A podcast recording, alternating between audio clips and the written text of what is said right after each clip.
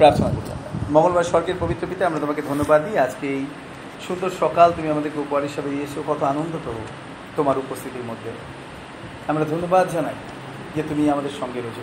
আজকে এই সকালে আমরা আরেকবার তোমার নাম উৎসুকৃত করি। পবিত্রতা তুমি আমাদের প্রত্যেকের হৃদয়কে তুমি তোমার আনন্দে, তোমার পূর্ণতায় ভরে দাও। তোমার বাক্যে আমাদেরকে বড় করে দিলো গেট করো আমাদেরকে। তুমি আমাদের প্রত্যেকের কনসেন্ট্রেশনকে তুমি ধরে রাখো। যেন প্রভু আমরা সম্পূর্ণরূপে তোমার আশীর্বাদে পূর্ণ হই। কথা বলো আমাদের সঙ্গে, দয়া করো প্রার্থনা তোমার যে শুনে আমি যদি আমাদের কাছে বাইবেল আছে, আমরা তুলে ধরি। একসঙ্গে বলি, কি বলব? আমার বাইবেল ঈশ্বরের বাক্য, যা কিছু লেখা আছে আমি বিশ্বাস করি, যা কিছু লেখা আছে আমি পালন করব অন্যকে শিক্ষা দেবো, সমস্ত প্রতিজ্ঞা আমি আমার জীবনে গ্রহণ করি। আমি আর আগের মতো রাখব না। আমি আমিন। প্রভুর ধন্যবাদ। পেটিদের কার্য বিবরণ থেকে আলোচনা করছিলাম। গত সপ্তাহে আমরা আলোচনা করেছিলাম যত্ন নেওয়ার বিষয়।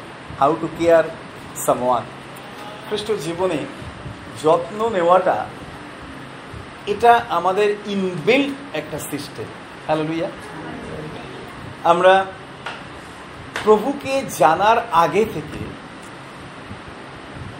রাদার বলা ভালো যে এই পৃথিবীর আলো দেখার আগে থেকে একজন আমাদের যত্ন নিয়ে চলেছে। হ্যালো লুইয়া প্রভু যিশু বাইবেলে গেছে যখন তুমি মায়ের গর্বে ছিলে, তখন আমার চোখ তোমাকে দেখেছে, আমার হাত তোমাকে তৈরি করেছে। রাজা দাও তিনি গীত সঙ্গীতে চলে এসে বলছেন, আর এটা হচ্ছে কমপ্লিট কেয়ার যেখানে আমরা নিরাপদ আমরা নিরাপদ। প্রভু তিনি আমাদেরকে সুরক্ষা দিয়েছেন। আর ঠিক একইভাবে তিনি চান, যেহেতু আমরা যত্ন পেয়েছি যেন আমরা অন্যকে যত্ন করি। দেখবেন প্রত্যেকটা জায়গায় মানুষ যখন ট্রিটমেন্ট করতে যাচ্ছে, সেখানেও চায় যদি একটু ব্যবহার ভালো হয়, ডাক্তারের ব্যবহার যদি একটু ভালো হয় তারপরে যদি নার্স যারা আছেন, তাদের ব্যবহার যদি একটু ভালো হয়, তাহলে এমনিতেই মানুষ আরোগ্যতা অনুভব করে, না? মনে রাখবেন, আমাদের ফিজিক্যাল হিলিং নির্ভর করে আমাদের স্পিরিচুয়াল কেয়ারের উপরে। বাংলায় বলি, আমাদের শারীরিক সুস্থতা নির্ভর করে আমাদের আভ্যন্তরীণ আরোগ্যতার উপরে। যেখানে আমরা আভ্যন্তরীণভাবে যত্ন অনুভব করছি। আজকে আমরা দেখতে চাই বাইবেল আমাদেরকে এই ব্যাপারে আরও কি জানাতে চাই? আমরা রুথ তার এক অধ্যায় চোদ্দ থেকে সতেরো পদ পর্যন্ত পড়তে চাই। তার আগে বলতে আজকে আমরা আলোচনা করছি প্রেরিতদের কার্য বিবরণ তার পনেরো অধ্যায়ের ছত্রিশ পদটা সেখানে লেখা রয়েছে, চলো আমরা যে সকল নগরে প্রভুর বাক্য প্রচার করিয়াছিলাম, সেই সকল নগরে এখন ফিরিয়া গিয়া ভাতৃগণের তত্ত্বাবধান করিয়া দেখি তারা কেমন আছে। এটা আমাদের প্রত্যেকের জীবনের দায়িত্ব, যাদেরকে আমরা প্রভুর কথা বলেছি, তাদের খোঁজ নেওয়া এবং তাদের জন্য প্রার্থনা করা, কেমন আছে তারা? সো যদি আমাদের কাছে বাইবেল থেকে কেউ কিন্তু একটু জোরে পড়ে দিই, রুথ তার এক অধ্যায়ের চোদ্দ থেকে সাতের পদ পর্যন্ত। পরে তাহারা পুনর্বার উচ্চস্বরে রোদন করিল এবং অর্পা আপন শাশুড়িকে চুম্বন করিল, কিন্তু রূপ তাহার প্রতি অনুরক্তা হইল। তখন সে কহিল, ওই দেখো, তোমার যা আপন লোকেদের ও আপন দেবতাদের নিকটে ফিরিয়া গেল। তুমিও তাহার, তোমার যার পিছে পিছে ফিরিয়া যাও।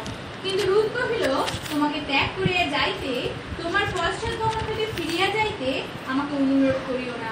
তুমি যেখানে যাইবে, আমিও তথায় যাইব। এবং তুমি যেখানে থাকিবে, আমিও তথায় থাকিব। তোমার লোকই আমার লোক, তোমার ঈশ্বরে আমার ঈশ্বর। তুমি যেখানে মরিবে, আমিও তথায় মরিব। সেই স্থানেই কবর প্রাপ্ত হইব কেবল মৃত্যু ব্যতীতেও আর কিছু যদি আমাকে ও তোমাকে পৃথক করিতে পারে, তবে সদাপ্রভু আমাকে অমুক ও ততোধিক দণ্ড দিন হ্যালো লুইয়া দেখুন অদ্ভুত। তিনি একজন পরজাতি মহিলা ছিলেন। স্বামী মারা গেছে, শাশুড়ি বৃদ্ধা। তিনি চলে যাচ্ছেন তার শ্বশুর বাড়ির জায়গা না বলে বলা ভালো যে একটা পরজাতীয় একটা দেশ থেকে, বিদেশ থেকে নয়মে তিনি ফিরে যাচ্ছেন ইসরায়েলে, তার নিজের দেশে। কিন্তু রুথের কাছে সেই জায়গাটা একদমই নতুন। সেখানকার মানুষ নতুন কালচার নতুন, ভাষা নতুন সব কিছু নতুন। শুধু সেখানে একজন মানুষকে তিনি চেনেন কে? তার বৃদ্ধা, বিধবা, শাশুড়ি। যার না আছে কোনো স্থাবর, অস্থাবর সম্পত্তি, যা কিছু ছিল। সব কিছু দুর্ভিক্ষে জানে না কি পরিস্থিতি সেখানে আদপে সেটা আছে। না, সেটা ক্যাপচার্ড হয়ে গেছে। কিচ্ছু নেই। এবং তিনি তার ছেলে বউদেরকে বললেন, তোমরা ফিরে যাও কি আবার বিবাহ করে নাও। সো অর্পা, তার আরেক ছেলে বউ আর কিলিয়ান, তাদের একজনের স্ত্রী অর্পা ফিরে গেল। দুঃখ করল শাশুড়ির জন্যে। শাশুড়িকে চুম্বন করে, ধন্যবাদ, কিন্তু তোমার মতো শাশুড়ি আমরা খুশি।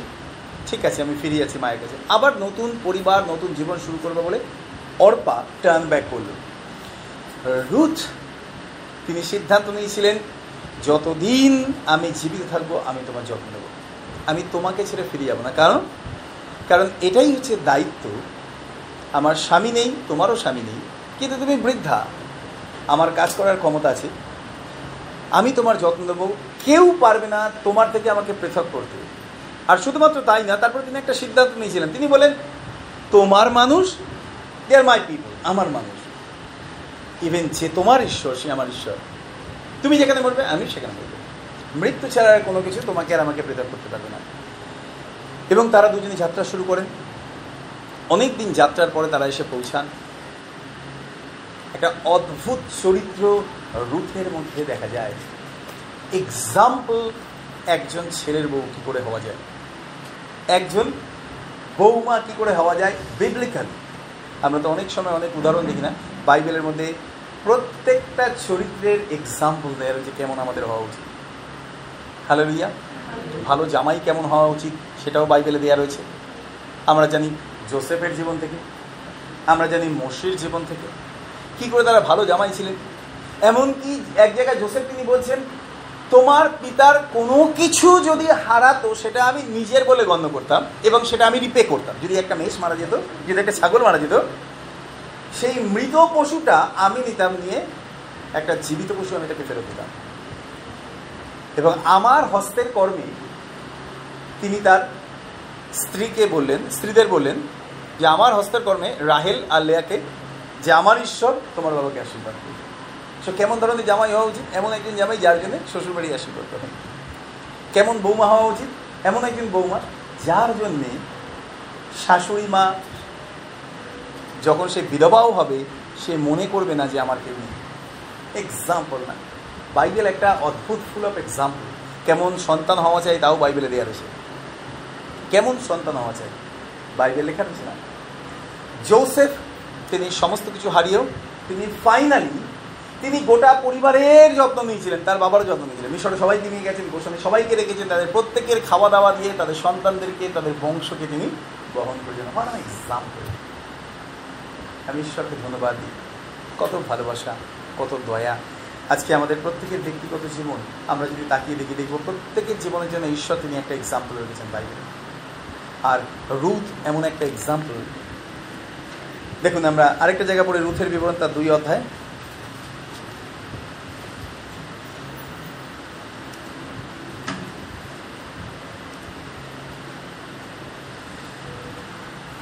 আর দুই অধ্যায়ের আমরা সতেরো পদ পর্যন্ত পড়ি।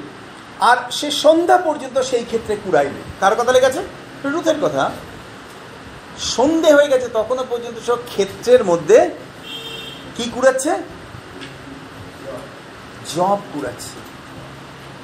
এবং তারপরে লেখা রয়েছে, পরে সে আপন কুড়ানো শস্য মারিলে প্রায় এক ওইফা জব হইল। এতটা পরিমাণ কুড়িয়েছে। তারপরে সে তাহা তুলিয়া লইয়া নগরে গেল এবং তাহার শাশুড়ি তার পুরানো শস্য দেখিল।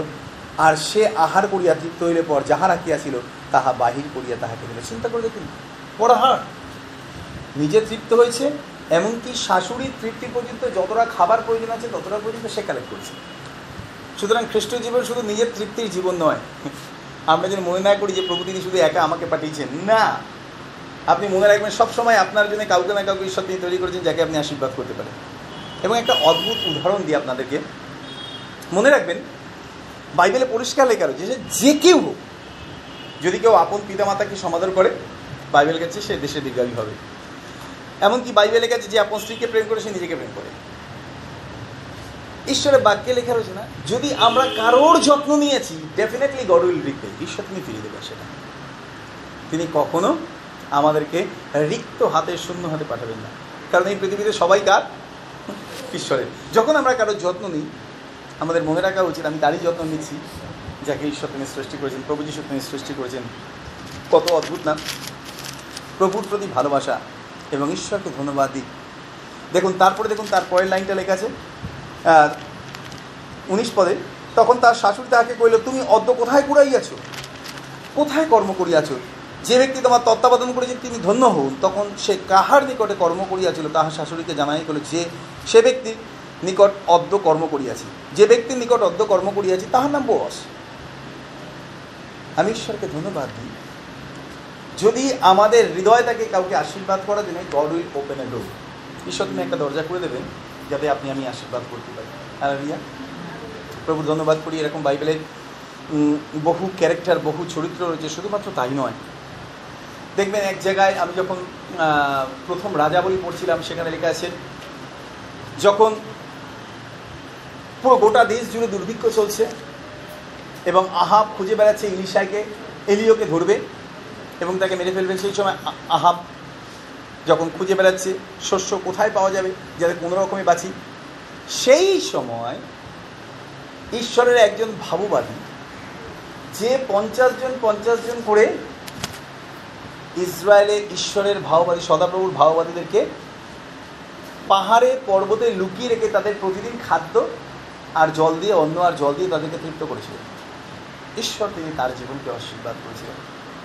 কোথা থেকে পেয়েছিল? সে যখন সব মানুষ তারা না খেয়ে রয়েছে করো গোটা দেশে দুর্ভিক্ষ চলছে। গোটা দেশে দুর্ভিক্ষ চলছে। দেখুন, একটুখানি পড়ি। প্রথম রাজা বলি, তার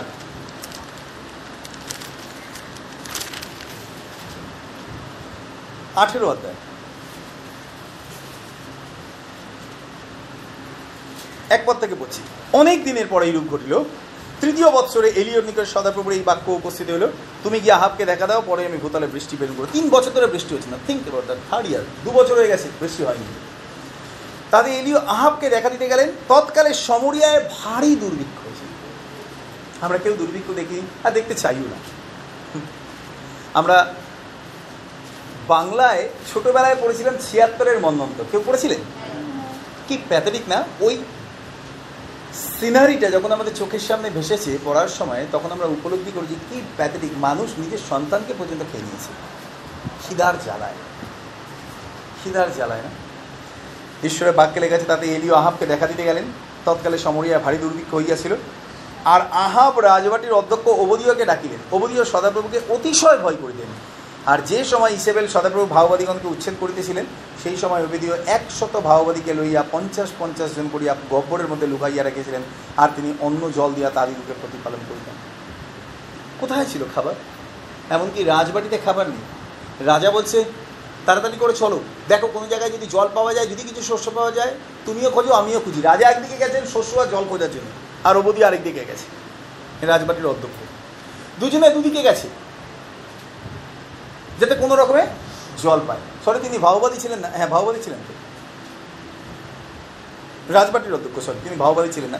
কিন্তু রাজবাটির অধ্যক্ষ ছিলেন। He was the chief in the house of king সেই সময় ঈশ্বর তিনি অনুগ্রহ দিয়েছিলেন একশো জন মানুষের এত বছরের খাবার আর জল তিনি ঠিক জুগিয়ে গেছেন। কেন? কারণ একজন মাত্র ব্যক্তি আকাঙ্ক্ষিত হয়েছিল that I want to bless the people of God আমি ঈশ্বরের মানুষদেরকে আশীর্বাদ করতে চাই। এবং আপনি পড়ে দেখবেন বাইবেলে বহু জায়গায় লেখা রয়েছে।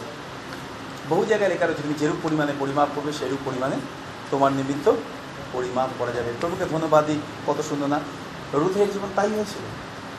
বস আশীর্বাদ পেয়েছিল, কারণ বস রুথের প্রতি দয়া করেছিল, আর রুথের আকাঙ্ক্ষা ছিল, আমি যা কুড়াচ্ছি যেন আমার আর আমার শাশুড়ি যথেষ্ট পায়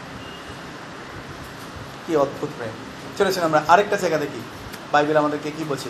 দ্বিতীয় স্যামুয়েল তার নয় অধ্যায়ের এক থেকে এক সরি এক আর ছয় থেকে সাত পড়ব। দ্বিতীয় স্যামুয়েল নয় অধ্যায় আর এক আর ছয় থেকে সাত।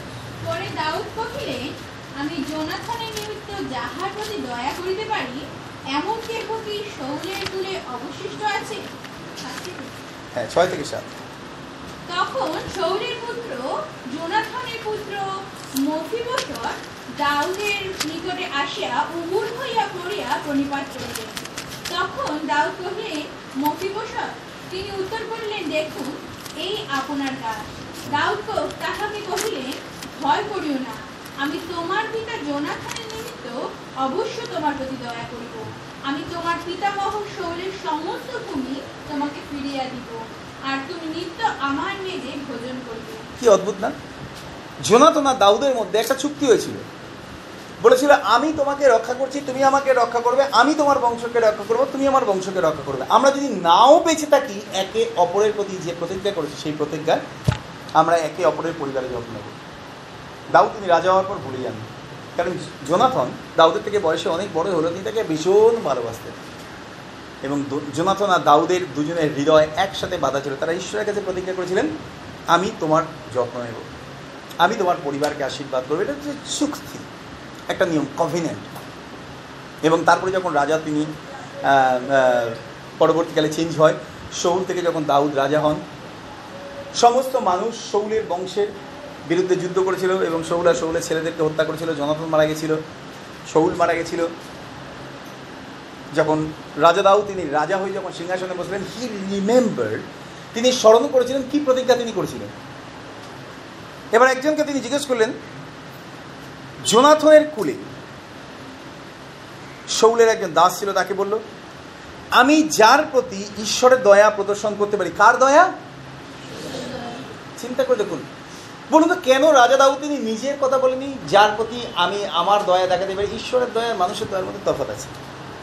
ঈশ্বরের দয়া হচ্ছে নিঃস্বার্থ, যেটা হচ্ছে চুক্তি। আমি তোমাকে আশীর্বাদ করব। যতদিন পর্যন্ত তুমি জীবিত থাকবে। মানুষরা দয়া করে ঠিকই কিন্তু চুক্তি ভেঙে ফেলতে পারে। বহু জায়গায়। এবং মানুষের প্রমিস কখনো ফাইনাল হয় না। আপনি বলুন তো, ঈশ্বর যখন কোনো প্রতিজ্ঞা করে, সেটা কোর্টে গিয়ে হয়? না। স্পোক তিনি যা কিছু বলেছেন তিনি করেছেন। মনে তো, মানুষ যখন কোনো কিছুতে চুক্তিবদ্ধ হয়, কোথায় গিয়ে করতে হয়? কোথায় গিয়ে করতে হয়? আদালতে গিয়ে করতে হয়। কেন? যদি ভেঙেছো তাহলে দেশের আইন অনুযায়ী তুমি বিচারিত হবে, কারণ মানুষের কথার মূল্য নেই। রাজা দাউদ, তিনি কথা দিয়েছিলেন কাকে? জোনাথনকে ঈশ্বরের সাক্ষাতে যে আমি তোমার কুলের প্রতি দয়া করব। তিনি বলেন ঈশ্বরের, ঈশ্বরীয় দয়া আমি দেখাতে পারি কার? এমন একটা দয়া যেখানে শুধু ভালোবাসা রয়েছে, তার বিনিময়ে কিছু পাবো না। এবং আমি প্রভুকে ধন্যবাদ দিই। ঈশ্বরের দয়া প্রদর্শন করতে পারি, শৌলের কিল- এমন কেহই কি অবশিষ্ট নাই? শিবরাজাকে বললেন জোনাথনের এক পুত্র এখনও অবশিষ্ট আছেন, তিনি চরণে খঞ্জ। খঞ্জ কথার অর্থ হচ্ছে, ওরা হাঁটতে পারে না। রাজা কইলেন সে কোথায়? তাকে নিয়ে আসা হলো। তার নাম হচ্ছে মফিবসর সাত পদে দাউদ তিনি বলেন, ভয় করো না, আমি তোমার পিতা জোনাথনের নিমিত্ত অবশ্য তোমার প্রতি দয়া করব। আমি তোমার পিতামহ শৌলের সমস্ত ভূমি তোমাকে ফিরাইয়া দেব, আর তুমি নিত্য আমার নিজে ভোজন করিবে। চিন্তা করে দেখুন, বলছি তোমার ঠাকুরদার যা কিছু জমি ছিল রাজা থাকা অবস্থা, তার যা কিছু সম্পত্তি ছিল, সব সম্পত্তি তুমি ফেরত পাবে। এবং তোমার জন্য চাষের কাজ করার জন্য আমি একজনকে বলে দিচ্ছি, সে চাষ করবে। তার পরিবার তোমার যত্ন এবং তারপরে তিনি বলেন, এটাই যথেষ্ট না। আমি যে খাবার খাই, যে টেবিলে বসে খাই, তুমি আজীবন আমার সাথে সেই টেবিলে বসে সে একই খাবার খাবে। কেয়ার কি যত্ন। আপনি চিন্তা করছেন যখন আমরা জগতের রাজার হৃদয়ে ঈশ্বরীয় ভালোবাসার প্রকাশে কি তখন যিনি সর্বস্ত রাজা, তিনি কত না আমাদের প্রতি দয়া করেন? কত না আমাদের প্রতি করুণা করেন? স্নেহ, ভালোবাসা, যত্ন, এটা ঈশ্বরীয় হৃদয়ের কথা প্রকাশ করে। আপনি যার প্রতি আপনি যত্ন নেবেন, বাইবেলে গেছে তোমরা যদি আমার নামে কোনো একটি শিশুকে যদি গ্রহণ করো এবং একজন ক্ষুদ্রতমের প্রতিও যদি তুমি করো, তাহলে কার প্রতি করছ? আমার করছ কি অদ্ভুত। একবার শিষ্যরা তিনি বললেন, তাকে বললেন যে, যখন প্রভু যিশু তিনি তাদেরকে বাক্য থেকে শিক্ষা দিচ্ছিলেন হঠাৎ করে শিষ্যদেরকে তিনি বললেন, তোমরা একদিন জিজ্ঞাসা করবে, প্রভু, কবেই বা আপনাকে খাইয়েছি? কবেই বা আপনাকে বস্ত্রহীন দেখেছি, কাপড় দিয়েছি? কবেই বা আপনি অসুস্থ ছিলেন, আপনাকে দেখতে গেছি? কবেই বা আপনি কারাগারে ছিলেন, আপনার সাথে দেখা করতে গেছি? তিনি বলেন আমি তখন বলব যখন এই ক্ষুদ্রতমর প্রতি একজনের প্রতি তুমি করেছ তখন তো আমারই প্রতি করেছ কত ইজি না? এই পৃথিবীতে যখন ঈশ্বরের কোনো সৃষ্টির প্রতি আমরা যত্ন নিই, তখন আমরা কার প্রতি নিই? আমরা তখন প্রভুর প্রতি যত্ন নিই। কি অদ্ভুত, আমার মনে পড়ে একটা অদ্ভুত সাক্ষ্য। মাদার টেরিজাকে আমি চোখে দেখিনি? কিন্তু আমার সময় তিনি ছিলেন। তখন আমি প্রভুকে জানতাম না। একবার একটা টেস্টিমনি শুনেছিলাম, তিনি মাদারের মিশনে কাজ করতেন। তিনি বললেন মাদার টেরিজা তার জীবন ছিল একটা ঐতিহাসিক জীবন। ঐতিহাসিক জীবন। গত কয়েক বছর আগে আমি পড়ছিলাম। একটা খবরের কাগজে একটা ছবি দেওয়া হয়েছিল, দুটো পা, অমসৃণ পা। পা দুটো পুরো বেঁকা, আঙ্গুলগুলো এতটাই বেঁকে গেছে যে পা দুটো, পায়ের পাতা দুটো সোজাভাবে মাটিতে পড়ে না। এবং পা দুটো প্রায় আশি পঁচাশি বছর বয়স্কা একজন মহিলার পা। শুধু পায়ের ছবি দুটো দেওয়া রয়েছে। কেউ একজন লিখে রেখেছিল। এটা কার পা?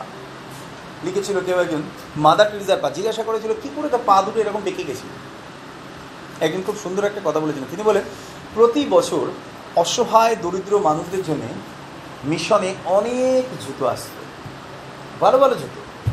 আর মাদার টেরিজা তিনি সমস্ত ভালো জুতো, সমস্ত অসহায়, দরিদ্র মানুষদের মধ্যে দান করেন আমি গেছিলাম মাদার মিশনে, অনেকবার গেছিলাম এক সপ্তাহ আমি আর আমার ওয়াইফ দুজন মার্সি মিনিস্ট্রি করেছিলাম।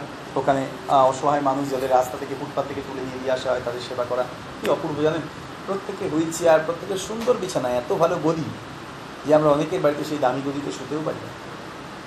প্রত্যেককে একটা করে রেডিও দিয়ে দিয়েছে, প্রত্যেককে একটা করে দামি রেডিও দিয়েছে, যাতে তারা বসে সময় কাটতে পারে রেডিওর গান শুনে। প্রত্যেকের জন্য দামি ব্রেকফাস্ট প্রতি সপ্তাহে অন্তত দুদিন তাদেরকে মাংস খাওয়ানো হয়। মাংস সাইজ দেখলে মাথা ঘুরে যাবে। একটা মাংসর ওজন প্রায় একশো পঁচাত্তর গ্রাম, দুশো গ্রাম। এক একটা মাংস এত বড় গামলা ট্রলি করে নিয়ে আসা হচ্ছে। বড় ডাবু হাতা দিয়ে তুলছে এক একজনকে দুটো করে মাংস, দুটো করে আলু। আর আমরা দেখি লোভ লাগতো কি ভালো গন্ধ। আমি ঈশ্বরকে ধন্যবাদ দিই। সমস্ত কিছু করা হতো জানেন? রাস্তায় পড়ে থাকা অসহায় মানুষদের জন্য যাদেরকে ওখানে রাখা হয়েছিল। প্রতিদিন তাদের বিছানা পরিষ্কার করে দেওয়া হতো, তাদের টয়লেট বাথরুম করে ফেলতো, কাপড়ে সেগুলো ধুয়ে দেওয়া হতো বিদেশিরা খালি হাতে দিত আমরাও করেছি। তাদের চুল কেটে দেওয়া হতো, তাদের ডাক্তার ছিল, তাদের দামি ট্রিটমেন্টের ব্যবস্থা, সমস্ত ওষুধের ব্যবস্থা কেন?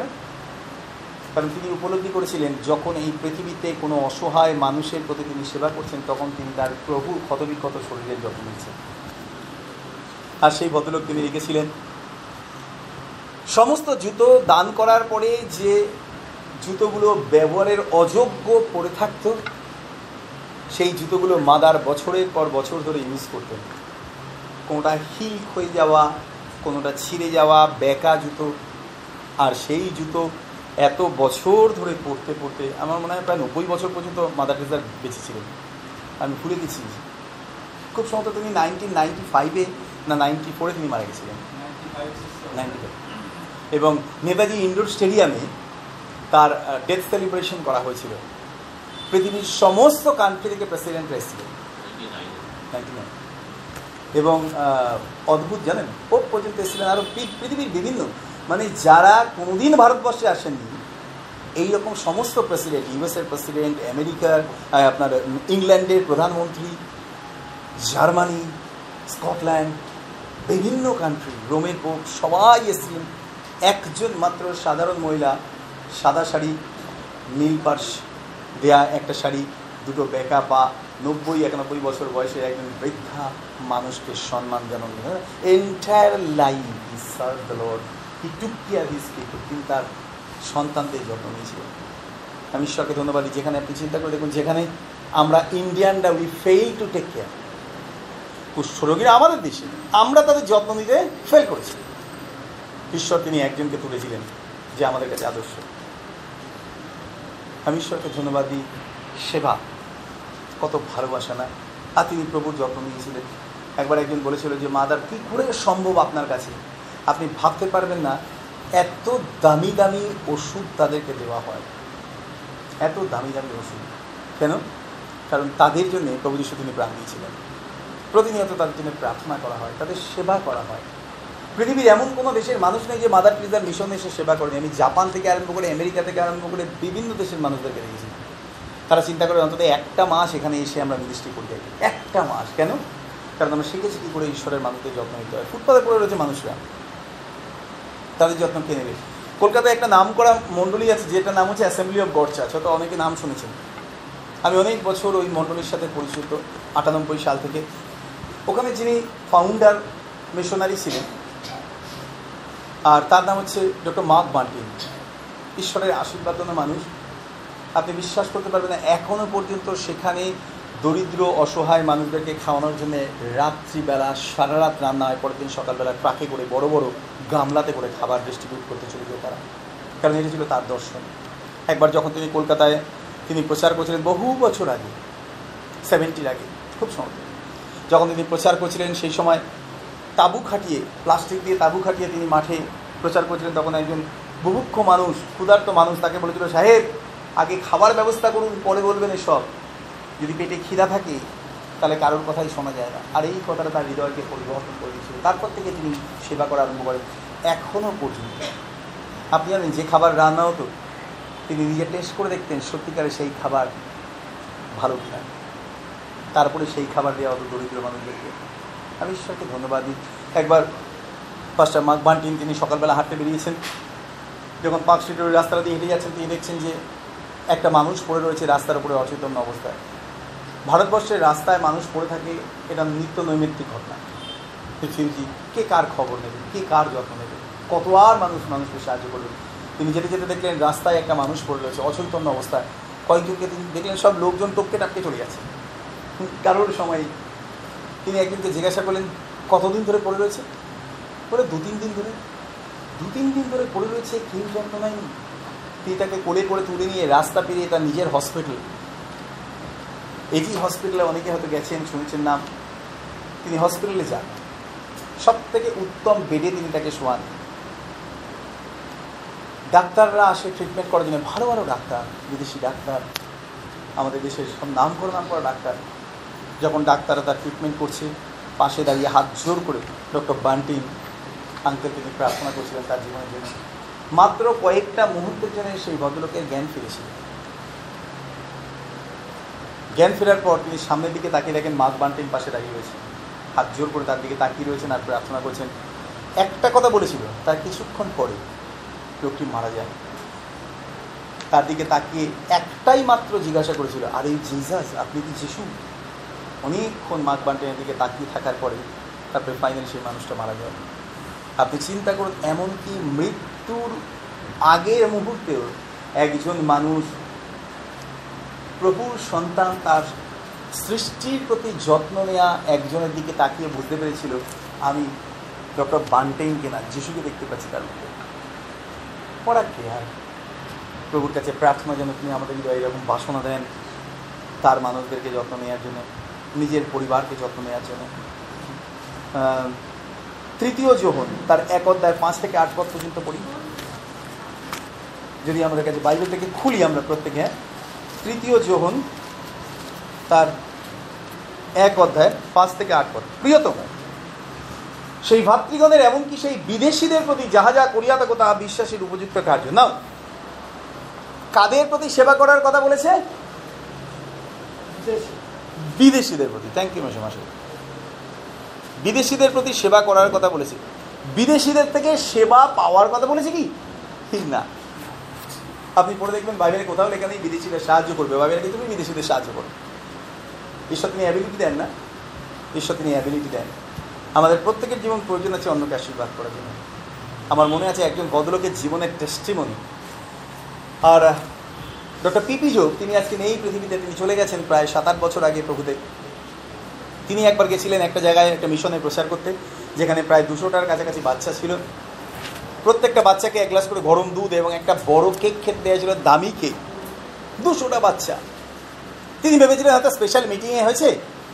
বিশেষ মানুষরা এসেছেন, ডক্টর পিপিজা প্রচার করতে গেছিলেন, সেই জন্য হয়তো সেই মিশনের যিনি দায়িত্বে আছেন, তিনি হয়তো খাইয়েছেন। তারপরে প্রার্থনার সময় যত মানুষ এসেছিল, প্রত্যেকের জন্য। একটা করে দামি কেক এবং এক গ্লাস করে গরম দুধ, বড় গ্লাসে। ঘন পিপিজা খুব অবাক হয়ে গেছে প্রার্থনার পরে তিনি জিজ্ঞেস করলেন আচ্ছা আপনি আজকে বিশেষ মিটিং বলে খাওয়ালেন, কিন্তু এত, বাচ্চাদেরকে খাইয়েছেন, দুশোটা বাচ্চা মানে এক একজনের জন্য খরচা হচ্ছে প্রায় পঞ্চাশ টাকা। একশোটা বাচ্চাকে যদি পঞ্চাশ টাকা করে খরচা করার কথা হচ্ছে, পাঁচ হাজার টাকা। দুশোটা বাচ্চার জন্য দশ হাজার টাকা। আবার বড়দের জন্য কেন করতে গেলেন? তিনি বলেন, আমি প্রতি সপ্তাহেই এই একই খাবার তাদেরকে দিই এটা আমার কাছে বিশেষ দিনের জন্য প্রতি সপ্তাহে। তিনি বললেন, প্রতি সপ্তাহে আপনি এত দামি খাবার বাচ্চাদেরকে খাওয়ান। যদি সপ্তাহে চার দিন যদি মিটিং হয়, তাহলে চার দিনে চল্লিশ হাজার টাকা শুধু খাবার খাওয়াচ্ছেন এক মাসে? তিনি বললেন হ্যাঁ। তুমি এত টাকা খরচা করি? প্রচুর টাকা তো তিনি বলেন, শুনুন, আসলে আমি যখন প্রভুকে জানলাম তখন আমি একজন বেকারিতে কাজ করতাম। একজনের বেকারিতে কাজ করতাম, রুটি তৈরির বেকারি। একজনের বেকারিতে কাজ করতাম। বলে আমি তখন যে স্যালারি পেতাম, সকাল থেকে রাত পর্যন্ত পরিশ্রম করে আমার পরিবার তো দূরের কথা নিজের খরচায় চলত না বলে এত অভাব, এত ঋণ, এত দেনা। বলে তারপরে কেউ একদিন এসে আমাকে সুসমাচার দেয়। আমি প্রভুকে জীবন দিই। তারপর থেকে আমি বাইবেল পড়তে গিয়ে দেখি সেখানে দশমাংশের কথা লেগে আছে। So I started to time দশমাংশ আরম্ভ করে প্রভু তিনি আমাকে আশীর্বাদ করলেন। কয়েক বছরের মধ্যে আমি বেকারিতে কাজ করার বদলে আমি একটা বেকারি লিজ নিই। লোক দিয়ে কাজ করা মানে ঈশ্বর তিনি আমাকে প্রচুর আশীর্বাদ করতে আরম্ভ করলেন সো আমি এই প্রভুকে দিতে আরম্ভ করলাম। ফাইনালি তিনি বলেন, আমি একটা টায়ার কেনা বেচার দোকান দিই। প্রভু, তিনি আমার আয় আরও বাড়িয়ে দিলেন। আমি প্রভুর রাজ্যের জন্য খরচ আরও বাড়িয়ে দিলাম। বলে তারপরে আমি একটা মাংসের দোকান দিই। এবং প্রভু তিনি আমাকে এত আশীর্বাদ করতে আরম্ভ করলেন, এখন আমার আর আমার প্রভুর মধ্যে প্রতিযোগিতা চলে, কে কাকে কত বেশি দিতে পারে? আমি গত কয়েকদিন আগে বলছিলাম, প্রভু, কোনোদিন বলব না কারোর সাক্ষাতে যে আমি তোমার রাজ্যের জন্য কিছু দিই যেদিন এইটটি পার্সেন্ট দিতে পারব।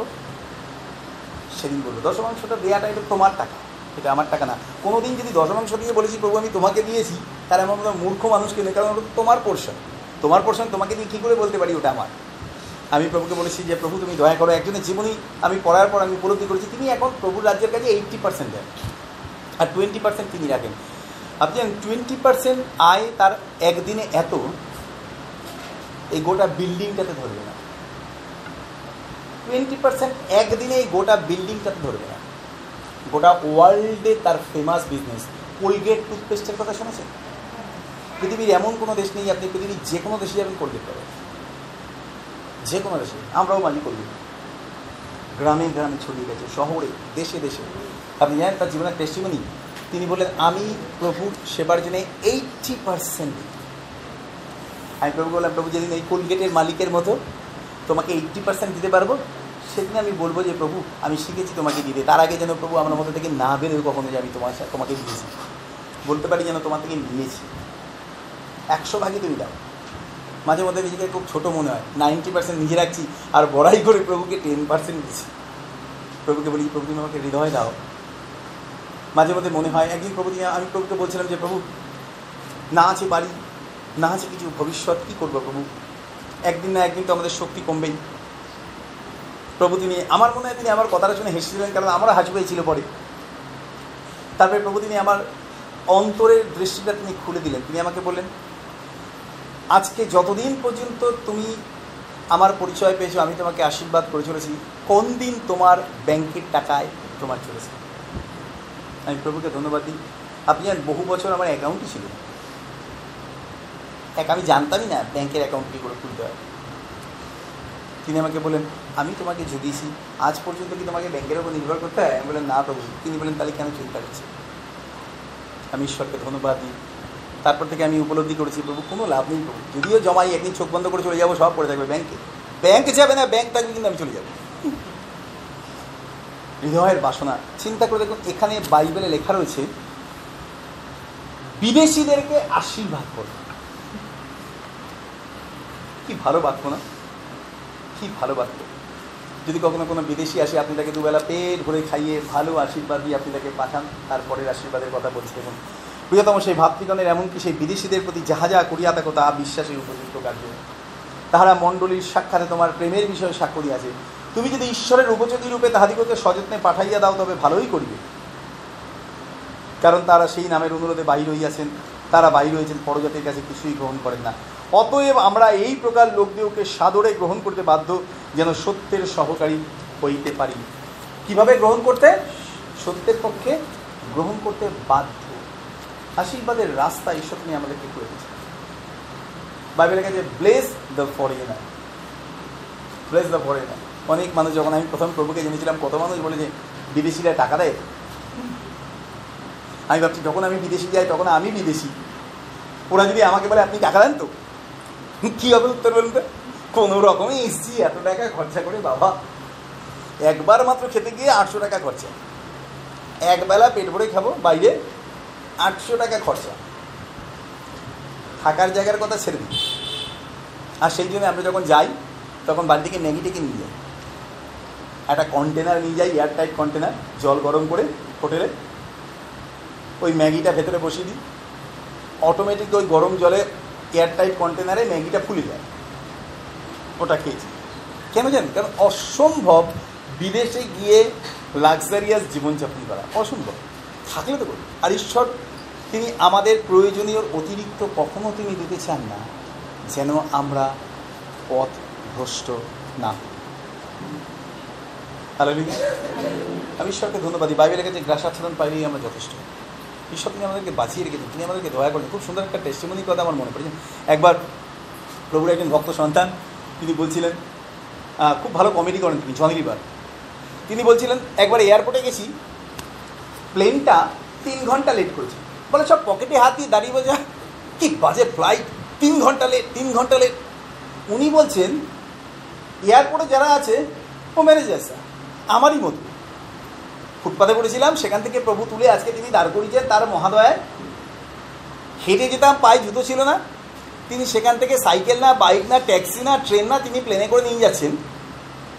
আর তারপর তিনি উপহাস করে বললেন তেরা বাপ কি অকতায় খান্ডালা জানে কে তেরা বাবার ক্ষমতা আছে এখান থেকে খান্ডালা যাওয়ার আর ঈশ্বর তোমাকে লন্ডন আমেরিকা নিয়ে যাচ্ছে বোরিং ফ্লাইট বলে ঈশ্বরকে ধন্যবাদ না দিয়ে বলছে বোরিং এইভাবে যাওয়া যায় বলে অ্যাটিটিউড চেঞ্জ হয়ে যায় আমাদের যখন আমরা পেতেই থাকি আর এত সুন্দর সেই শিক্ষাটা আমি তাই চিন্তা করলাম যে, প্রভু, যখন আমরা পেতে থাকি পেতে থাকি পেতে থাকি পেতে থাকি, মনে হয় আরও হলে ভালো হতো আরও হলে ভালো হতো, কী খাবে? আপনি চিন্তা করে দেখুন সলমন তিনি বলছেন, রাজা সলমন তিনি বলছেন, এটাও অসার। সারা জীবন পরিশ্রম করে আমি অর্থ জমিয়ে রেখে যাচ্ছি, আর তারপরে এমন একজন আসবে, সে কীভাবে সেই পয়সাটা উড়িয়ে নষ্ট করে দেবে তাও আমি যাই না। এটাও বায়ু করে হাওয়া খাওয়া করে হাওয়া খাচ্ছে। ফলে এটাও বায়ু করে অসার, সব অসার সব অসার। আপনি চারিদিকে তাকিয়ে দেখবেন সব অসার। কত দামি আমি ঘর বাড়ি করেছি আজকে কেউ নেই। ওই ঘরে ঢোকার পরে কতজনের সাথে ঝগড়া হয়েছে? বাড়ির সামনে জল ফেলেছে কেন?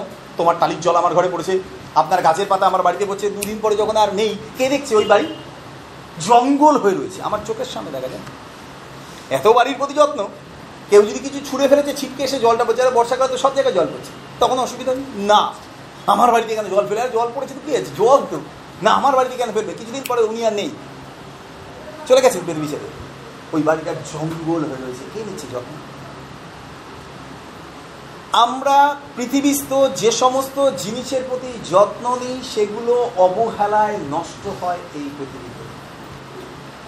আর এমন বিষয়ের প্রতি প্রভু তিনি আমাদের যত্ন নিতে বলেছেন, আমরা নিই না, যাদের মূল্য প্রভু যিশুর প্রাণের মূল্য।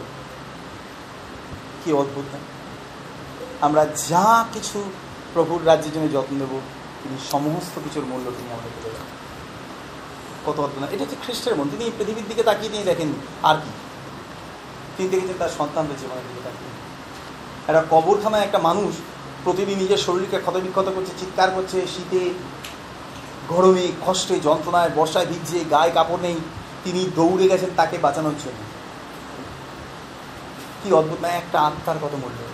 আজকে তিনি আমাদেরকে সেই অধিকার দিচ্ছেন। কিন্তু বিদেশিদেরকে তিনি আশীর্বাদ করেন। এবং আমি ঈশ্বরকে ধন্যবাদ দিই, কত বড় আনন্দ বলুন তো আমার ভীষণ আনন্দ লাগে যখন আমি দেখি যে কোনো মিশন তারা উৎসাহিত হয়েছে, অন্য কোনো মিশনকে আশীর্বাদ করবে বলে। আজকে সকালবেলা আমি একটা মেসেজ দেখছিলাম, আর কি ভালো লাগছিল। দুজন বিদেশি ভাই তারা আফ্রিকাতে গেছে, এমন একটা চার্চে গেছে যে চার্চের শেডটা করা রয়েছে ওপরে গাছের পাতা দিয়ে যেটা গুঁড়ো হয়ে পড়ে গেছে, আর কয়েকটা গাছের ডাল কেটে সামনে একটা প্লাস্টিক ঝুলিয়ে দরজা বানানো হয়েছে। জিজ্ঞাসা করছিল, ওই দুই ভাই তারা যাই না কোর সাথে ইউএস থেকে তারা গেছে ভিজিট করতে। একদম প্রত্যন্ত গ্রামে, আফ্রিকার প্রত্যন্ত মানে প্রত্যন্ত গ্রামে। হয়তো ধরুন পনেরো কিলোমিটারের মধ্যে মাত্র একটা বাড়ি। আপনি ভাবতে পারছেন, পনেরো কিলোমিটারের মধ্যে মাত্র একটা বাড়ি। ঠাকুর পুকুর থেকে ধর্মতলার মধ্যে এত বড় জায়গায় একটা মাত্র নেই। কিলোমিটারের পর কিলোমিটার জায়গা পড়ে রয়েছে। জল নেই, খাবার নেই, কি অসহায় অবস্থা। জামা কাপড় নেই, একটা কাপড় পরে কুড়ি বছর, পঁচিশ বছর কাটাচ্ছে। সেখানে একটা মণ্ডলী। অত দূর দূর থেকে মানুষরা আসছে আরাধনা করতে। একটা মাত্র কাপড় পরেছে, কাপড়টা দিয়ে সারা গা হাত পা পেছনে, গলায় গিট মারা। আমি দেখেছি এরকম, জানেন, যখন আমি আসামে গেছিলাম, ওখানে পলাশগুড়ি বলে একটা গ্রাম, আমাকে আমার এক পাঁচটার বন্ধু নিয়ে গেছিল বাইকে করে। আরে, সে নদীর মধ্যে দিয়ে আমাকে নিয়ে যাচ্ছে, অনেক খরস্রোতা নদী। আমাকে বলে, পাঁচটার বসো। আমি সর্বনাশ করে কোথায় কিছুতে উঠে দেখি নাবছে সামনে নদী। আমি দাঁড়াও দাঁড়াও, বলে না চুপ করে বসে, হেঁটে যেতে পারবে না। আমি তারা কীভাবে যাব বলে, আমি নিয়ে যাব, তুমি চলো না। আমি জয় যিশু বলে পা দুটো সিটের কাছাকাছি তুলে বসে আছি, আমি বললাম, প্রভু, এবার তুমি দয়া করো, প্রভু। এই মনে হয় ডুবিয়ে মেরে দেবে আমাদের নদীর মধ্যে ঘট ঘট ঘট ঘট করতে করতে করতে করতে সে বাইক বন্ধ হয়ে গেছে মাছ নদীতে গিয়ে ঘপাত করে নেমেছে। একেবারে জুতো ভুতো জল সমেত পা পা ভর্তি। খতখত করতে করতে ওপারে গিয়ে উঠলাম। কোনো রকমই ওপারে উঠে তারপরে আমাকে বলল সরি, পাস্টার। কিন্তু আমার মনটা খুব আনন্দ, রাস্তা নেই। আমাকে বলল, বসো এবারে। আবার সেই ওটাকে টেনে তুলে স্টার্ট করতে করতে করতে স্টার্ট হয়ে হয়েছে, বসেছি। আমার সাথে আরও দুজন বন্ধু ছিল, তারাও গেছে বাইক নিয়ে নিয়ে একইভাবে। বসেছি পেছনে। তারপরে জঙ্গলের মধ্যে দিয়ে আমাকে নিয়ে যাচ্ছে দেখি মানুষের হাঁটতে হাঁটতে হাঁটতে হাঁটতে জঙ্গলটা রাস্তায় পরিণত হয়েছে। কোন মাথায় নিয়ে গেছে ইলেকট্রিক তো দূরে থাকিরা ইলেকট্রিকের কথাও শোনেনি মনে হয়। গিয়ে পৌঁছেছি একটা গির্জা। ওখানে গিয়ে দেখলাম, ওখানে মাত্র একাই আমি আছি, যার গায়ে ভালো কাপড়। আর আমার সাথে যে পাঁচটার বন্ধুরা গেছিল তাদের গায়ে ভালো কাপড়। যারা আসছে, অধিকাংশ মানুষের কাপড় যে কত বছর আগে কেনা হয়েছে এখানে ফগর দ্য ডেট একটা কাপড় আলটিমেটলি যে ওটা কোন রঙের কাপড় নো ওয়ান ক্যান ডিসকভার কেউ খুঁজে বার করতে পারবে না। একটা কাপড়কে মহিলারা একটা কাপড়কে হয়তো তিন টুকরো করেছে। একটা টুকরো পুরো গোটা শরীর ঢেকে গলা দিয়ে পেঁচিয়ে বেঁধেছে, পিঠে একটা বাচ্চাকে আরেকটা কাপড় দিয়ে বেঁধে ঝুলিয়ে নিয়েছে, বাচ্চাগুলো ঘুমাতে ঘুমাতেছে মাথায় করে জিনিসপত্র নিয়ে কিলোমিটারের পর সাপোজ ধরুন ঠাকুরপুকুর থেকে হেঁটে এসছে এখানে, ধর্মতলা থেকে হেঁটে এসছে এখানে। আমি শুনি না, আমার মাথা খারাপ হয়ে যাওয়া ছিল শেষ দিনে খাওয়া দাওয়ার ব্যবস্থা করেছেন, তার আগের দিনও খাওয়া দাওয়ার ব্যবস্থা ছিল। আমি ওখানে গিয়ে বসে, যখন আমি ওদেরকে প্রচার করছি আমি দেখলাম, আমাকে বলল যে পাঁচটার, এর থেকে আরও দূরে একটা গ্রাম আছে। ওই গ্রামটার নাম হচ্ছে, কী একটা গ্রাম নাম বলেছেন আমি ভুলে গেছি। আমি বললাম আচ্ছা এরা সারাদিনে খাই কি? আমি আমার স্টাইলে জিজ্ঞাসা করছি, যে আচ্ছা ওরা ব্রেকফাস্ট খাই কি? তাহলে আমাকে বলে যাও তো, এখানে চাষবাস সেরকম একটা হয় না। সাধারণত ভাতই খায় এরা। আমি বললাম, তাহলে ব্রেকফাস্ট খাই বলে, কি? ব্রেকফাস্ট বলে, সারাদিনে একবার খাই তারা। আমি এক চুপ করে রয়েছি আমি কী খায়? বলে, জঙ্গল থেকে শাক তুলে ফুটিয়ে খায়। আমি ওখানে দাঁড়িয়ে রয়েছি নীরবে। আর আমি শুধু ভাবছি যে, প্রভু, কত খাবার আমাদের ঘরে ফেলাছে কত খাবার আমরা ফেলে ওইখানে মানুষরা জঙ্গল থেকে শাক তুলে নিয়ে এসে একটা পাতিল জোগাড় করেছে, কোথা থেকে ইটের ওপর রেখে বন থেকে কাঠ নিয়ে, একটা দেশলাই দিয়ে সেই কাঠটা জ্বালিয়ে, তার উপর পাতিলটা রেখে ওই নদীর জল, তার মধ্যে ওই বন থেকে তুলে আনার শাকগুলো হাত দিয়েছিলে কাটাকাটি কিছু নেই তো, হাত দিয়েছিলে টুকরো করে ওর মধ্যে দিয়ে দিচ্ছে, একটু বেশি করে জল দিয়ে প্রায় পনেরো মিনিট, কুড়ি মিনিট কাঠ ফুরিয়ে গেলেও রান্না শেষ। তারপরে নামিয়ে সেই সিদ্ধ শাকগুলো তুলে তুলে খাচ্ছে, নিজেরা খাচ্ছে, বাচ্চাকে খাওয়াচ্ছে, পরিবার খাচ্ছে। বছরের পর বছর they are having only one menu for three times আমাকে বলে, পাস্টার আমি এত, আর ওই আমার যে পাস্টার উনি অনেক ধনী, কিন্তু হৃদয়টা এত বড়। উনি কী করেছিলেন? শহর থেকে, কারণ শহরটা অনেক দূরে। সাপোজ ধরুন কত দূর বলব শ্যামবাজার ছাড়িয়ে দমদমে এত দূরে বাজার আর এখানে গ্রাম। ওখান থেকে বাইকে করে নদী পেরিয়ে রাস্তা দিয়ে নিয়ে এসছে আমাদেরকে। কেন? বলে, দুটো দিন কনফারেন্স করব, তারা আসবে, ঈশ্বরের বাক্য শুনবে বলে সকালবেলা, দুপুরবেলাটা খাওয়াবো। আমি বললাম, কী খাওয়াবো? বলে, মাংস খাওয়াবো। রান্না করবে বলে ওখানেই হবে সব। ও চার্চে হাড়ি ফাড়ি রেখে দিয়েছিল। মাংস কিনে নিয়ে গেছে প্রায় বোধ কেজি মানে একশো কেজির কাছাকাছি একটা পুরো গোটা মাংস। এরকম বড়। দুটো প্লাস্টিকে করে মুড়িয়ে বাইকের পেছনে বেঁধে নিয়ে যাচ্ছে। বলি, এটা কী করব ওখানে কেটে ওখানেই রান্না করব? কলা পাতা কেটে তাদেরকে খেতে দিয়েছিল। আমি না অবাক হয়ে তাকিয়ে দেখেছিলাম। বিশ্বাস করুন এক একটা ছোটো ছোটো বাচ্চা গায়ে তো জামা কাপড় নিয়ে অর্ধেক জনে কি বুভুক্ষু তাদের ক্ষুধা।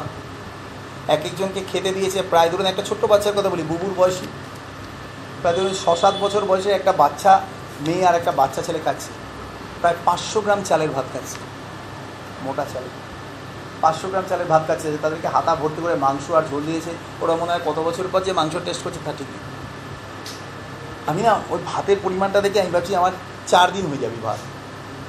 আমাকে বলছে, পাস্টার, যদি আরেকবার দাও না একই কোয়ান্টিটি খেতে পারবে ওরা। আমি দৌড়। বলে, দেখবে তুমি? আপনি বিশ্বাস করুন, বাচ্চাগুলোর কাছে গিয়ে বলল, ওদের ভাষায়। খাবি? হ্যাঁ। আবার দিল হাতা করে, এরকম বড় বড় খেয়ে নিল পুরোটা আমরা সারা জীবন শুধু চিন্তা করি যে, প্রভু, কতটুকু আমার আছে? প্রভুর কাছে প্রার্থনা করি, খ্রিস্টকে না জানলে কোনোদিন জানতামও না যে যত্ন পাওয়ার জন্য শুধু নয়, কিন্তু যত্ন করার জন্য। হালেলুয়া। খ্রিস্টের হৃদয় আমাদের আছে, বাইবেল লেখা আছে। আমি ওই দুই ভাই, আমেরিকান দুই ভাইয়ের হৃদয়ের কথা দেখছিলাম। তারা বলছিল, বলে আমরা খুব আনন্দ করছি, এখানে এসেছি এবং আমাদের জীবনে খুব আনন্দ। এত দূর আমরা কষ্ট করে এসেছি একটাই কারণে। বলে, আমরা এই চার্জটাকে ঠিক করে দেবো বলে। বলে, এদের যাতে পারমানেন্টলি একটা শেল্টার হয়। বলে, বর্ষাকালে এরা চার্জ সার্ভিস করতেই পারে না, কারণ পাতা তো ভেঙে পড়ে গেছে, পুরো ফাঁকা। শুধু ডালগুলো রয়েছে। বলছি, যাতে পারমানেন্ট আমরা একটা শেড বানিয়ে দিতে পারি, যাতে ওরা অ্যাটলিস্ট রোববার দিনে সে চার্জ সার্ভিস করতে পারে। আপনি জানেন বড় একটা পাতা মাথায় দিয়ে দাঁড়িয়ে রয়েছে। প্রার্থনা সভা চলছে যাতে জল না পড়ে মাথায়। এরকম মানুষ আছে। যত্ন। আসলে আমরা আরেকটা জায়গা পড়ি প্রথম পিতর তার পাঁচ পাতা এক থেকে তিন পত্র একটু পড়ি।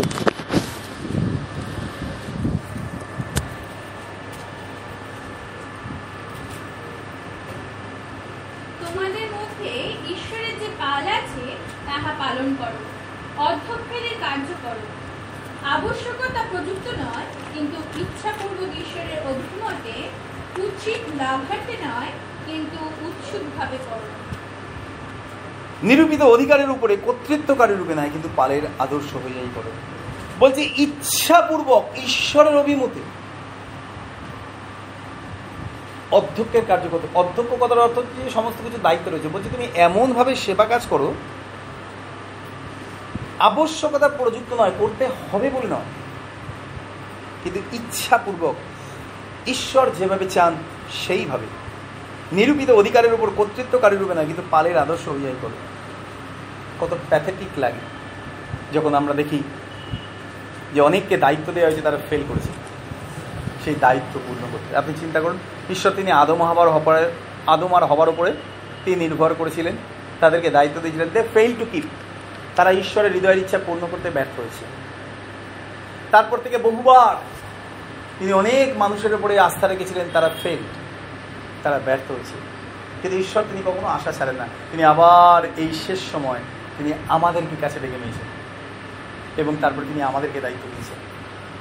এবং তিনি দেখতে চান, অনেক মানুষ ফেল করলেও এখনও তার কিছু সন্তান অবশিষ্ট রয়েছে যারা তার ইচ্ছা অনুযায়ী, তার অভিমত অনুযায়ী তার মানুষদের যত্ন নেবে। তাহলে বাইবেল লেখা রয়েছে, কুৎসিত লাভার্থে নয়, কিন্তু উৎসব উৎসবভাবে করে। অবশ্যই আমরা প্রভুর থেকে আশীর্বাদ পাবো যদি আমরা পারি, যদি আমরা করি। কত শুনো না, কখনো ঈশ্বর তিনি আমাদের আশীর্বাদের কথা তিনি ভুলে যাবেন না। বাইবেল লেখা আছে, দেখুন লাস্ট এই পথটা পড়ে আমরা প্রার্থনা করুন কি বুড়িও আমরা করি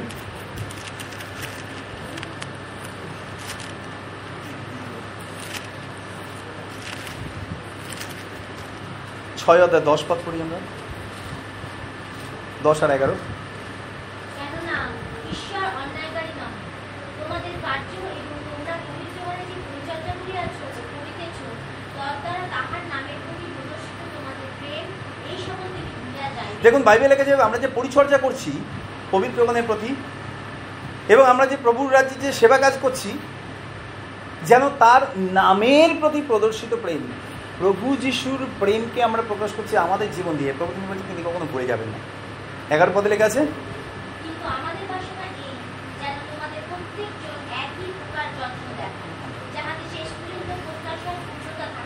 বাইবেল লেখা আছে তোমাদের প্রত্যেক জন যেন একই প্রকার যত্ন দেখায়। কতজন? এভরি প্রত্যেক যেন একই প্রকার যত্ন দেখায়। আপনি চিন্তা করুন তো, যারা আজকে আমাদের যত্ন নিয়েছেন, তারাও কিন্তু ঈশ্বরীয় হৃদয়ের মধ্যে দিয়ে আমাদের যত্ন নিচ্ছে একই দায়িত্ব ঈশ্বর তিনি আমাদেরকে দিয়েছেন, যেন আমরাও তাদের যত্ন নিই। মণ্ডলীর প্রতি যত্ন নেওয়া মণ্ডলীর মানুষদের প্রতি যত্ন নেওয়া তার সৃষ্টির প্রতি যত্ন নেওয়া কত সুন্দর শোনা আমি ঈশ্বরকে ধন্যবাদ দিই।